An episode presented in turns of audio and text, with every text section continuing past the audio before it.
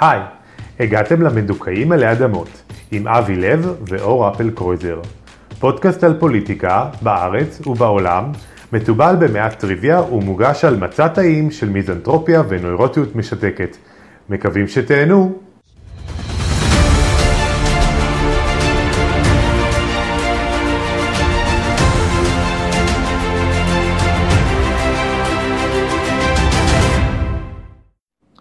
לפני שאנחנו מתחילים, הפרק הזה הוקלט כבקשה אחת, אבל יפוצל לשני חלקים. היי. היי אור, איזה כיף, פודקאסט חדש, חדש חדיש ומחודש. עולם חדש ומחודש. כן, אז קודם כל אני שמח שאנחנו נפגשים שוב להקליט את פניני מחשבתנו שהעולם פשוט לא יכול בלעדן, כמו כל פודקאסט אחר בכדור הארץ.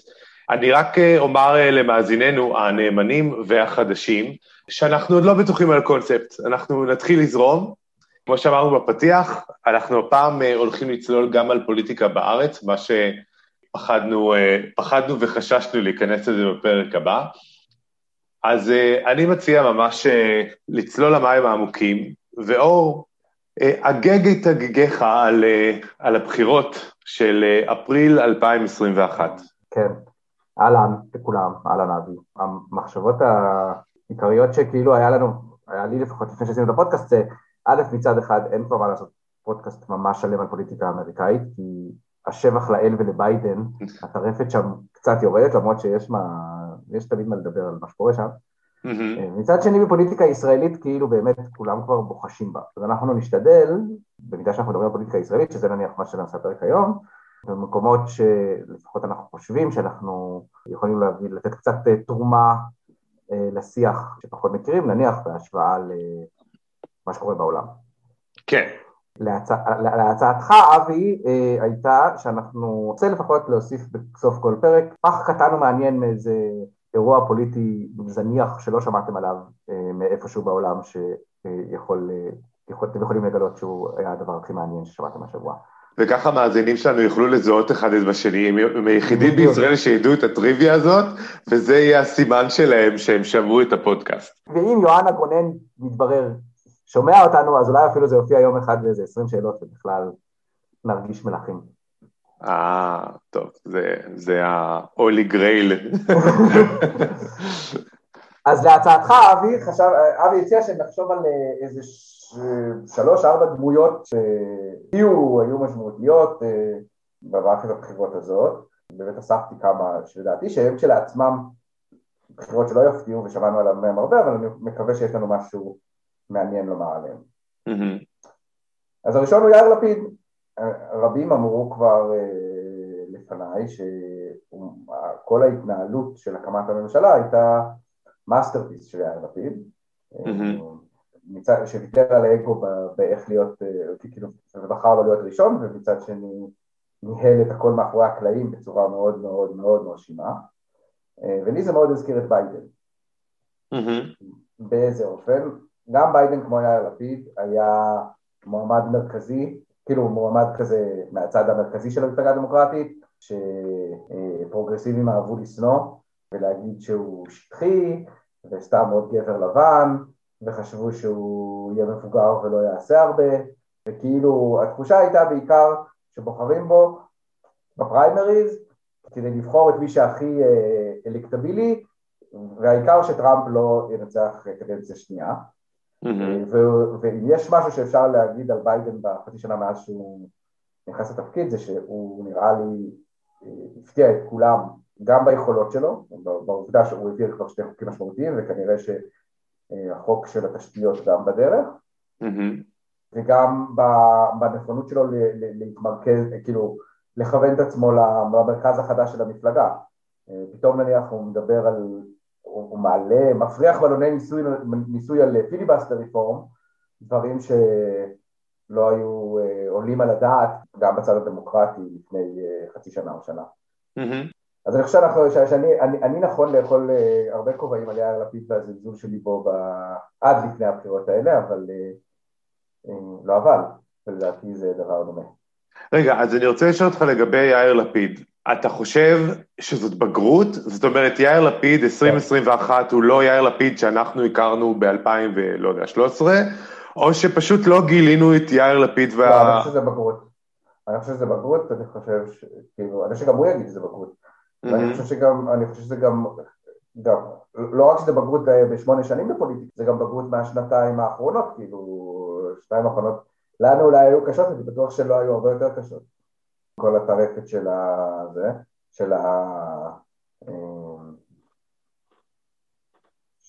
הבחירות ונשתנות, וגם בביידן במידה מסוימת זה בגרות, שזה קצת מצחיק להגיד על בן אדם שהוא בן עוד מעט 80, אבל ביידן, צריך לזכור, עד לפני 2020, היו לו שני דברים שעמדו כאילו, שבעתיים הוא נזכר, האחד זה שהוא הוביל את השימועים של, נו, של קלרנס תומאס, של אניטה היל, שהיו כזה שימועים של ועדה שלמה של גברים, ושל הסנאט שתוקפת את המתלוננת כנגד קלרנס תומאס, ב-91, וזה כאילו הביא לגל של בחירת נשים בסנאט, כלומר כשוביניסט, וכמועמד כושל בפריימריז אחרי פריימריז, כן, מול גילרי ב-2016 לא זוכרים, אבל הוא גם היה שם בהתחלה וקיבל אחוזים בודדים. הוא מין גם כאילו פרח אל הרגע. בדעתי. אוקיי, אז יש לנו את יאיר לפיד, מצוין, מי הבא בתור? הבא בתור הוא אבישי בן חיים, שמחד קצת מתיש להשחית עליו גלי קול ובייטים בפודקאסט, אבל רציתי להעלות את הדמות הזאת כדי להדגיש נקודה לדעתי שלא מספיק, ביקורת שלדעתי לא מספיק עולה עליו ושהיא לב הבעיה בתיאוריה שלו. רגע, אז אני רוצה שנייה לעצור ולומר שגיליתי על הרבה מאוד אנשים שהתנתקו, בגלל כל המיאוס מהפוליטיקה הישראלית, התנתקו קצת גם עם אנשים שמאוד אוהבים פוליטיקה, אז בוא, תספר לנו קצת על אבישי בן חיים. ספר אתה, אני משפיט הרבה מילים, ספר אתה ואז אני אעשה להגיד את תיאוריה שלי. אבל אני מהאנשים שלא הסתכלו על פוליטיקה, אני כאילו יודע עליו, אבל לא מספיק בשביל... אז אבישי בן חיים מסתובב באולפנים ובטוויטר, ודוחף לכולם כל הזמן בראש, שנתניהו הוא הבחירה של ישראל השנייה, ושכל המהלך, ושעצם המחשבה להחליף את נתניהו, זה מהלך של ההגמוניה של ישראל הראשונה, שרדפה אותו משפטית, ועכשיו מפעילה אלימות לגלית, וזה כאילו, זה הכל ביטויים שלו. לא נותנת לישראל השנייה, ושוללת לישראל השנייה את הזכות שלה לבחור במי שהיא רוצה. כאילו, הוא אומר, יש הגמוניה אשכנזית בבתי המשפט ובאקדמיה ובתקשורת, והייתה כבשת הרש של ייצוג כוח פוליטי לישראל השנייה, וגם את זה לוקחים. אוקיי. איזה מזל שנתניהו גילה באיזה בדיקת DNA שיש לו איזה שמינית... אז לא, אז זה ביקורת שהרבה מסכים כלפיו, ולדעתי היא לא רלוונטית בעיניי. כי כאילו זה נכון, כאילו אי אפשר להתכחש לזה שהליכוד הוא באמת מפלגה פופולרית בקרב ישראל, כאילו החוזק הדמוגרפי שלה הוא בקרב ישראל השנייה, זה שהם בוחרים אשכנזי ולא מזרחי, זה לא בעיה שלהם, אבל זה החלטה שלהם, כלומר, זכותם לבחור במי שהם רוצים לבחור. מצוין, אוקיי, אבל... הטענה שלי אבל, זה שזה דומה לטראמפיזם, מה שמסתירה התיאוריה הזאת, זה בעצם את הטענה שהקולות של ישראל השנייה שווים יותר משל האחרים. כי מה הרי אמר הטראמפיזם? מה אמר טראמפ? הוא אמר, אני מדבר בשם אמריקה המשכחת, ה-white working class, ששכחו אותו בזמן שכולם הלכו לגלובליזציה. אבל ה-white working class, כמו ישראל השנייה אצלנו, הם לא האנשים באמת שהכי נדפקו מההתפתחות הכלכלית של השנים האחרונות, למעשה הראו הרבה שמחוזות שהתלו לטראמפ, מצבם הכלכלי השתפר בתקופת אובמה. מי שבאמת נדפקים בארצות הברית זה השחורים וההיספנים. מי שבאמת נדפקים בארץ זה הערבים. והשאיפה גם של הטרמפיסטים וגם של אבישי בן חיים, היא לא למצב של שוויון, או להוסיף זכויות לכולם, אלא להפך, לבצר את העליונות של הלבנים או של השחור, או של היהודים, על פני האחרים. להרגיש שאנחנו בעל הבית, מה שכאילו מין, הרי נגיד ככה, החשבון הפשוט של הקולות הוא כזה, שנניח בכנסת האחרונה, אז עוד רגע, גם אם נשאיר את ימינה בחוץ, שזה להניח שהבחורים שהם לא רצו שזה מה שהם יעשו, זה לא הנחה נכונה, אבל גם אם נשאיר אותה בחוץ, אין לנתניהו רוב, כבר 4 קדנציות, כן? וכשזה המצב, כל דבר כאילו אומר, בסדר, אז נלך לאופוזיציה, זה לא, ההתרעמות של אבישי בן חיים, האמירה שכאילו לעשות ממשלה בלי הליכוד זה הדרה, מניחה שלליכוד יש זכות מוקנית להיות בשלטון, ושהעובדה שכאילו אם לא תכניס את הליכוד לשלטון, אתה מדיר את ישראל השנייה, למה? כי אתה מניח שישראל השנייה שווה יותר, לפחות ברמה הפוליטית, מקבוצות אחרות, בעיקר מהערבים, ששם זה, אתה מניח שאסור להם להשתתף בשלטון, אבל גם במפלגות אחרות. אני מתקשה לראות את הנקודה שלך הולכת, אתה יודע, מההתחלה ועד הסוף. אני יכול להבין שהטענה היא, אין דבר כזה ממשלה בלי הליכוד, ואז ישראל השנייה זה חמורו של משיח. בואו נרכוב על תיאוריה.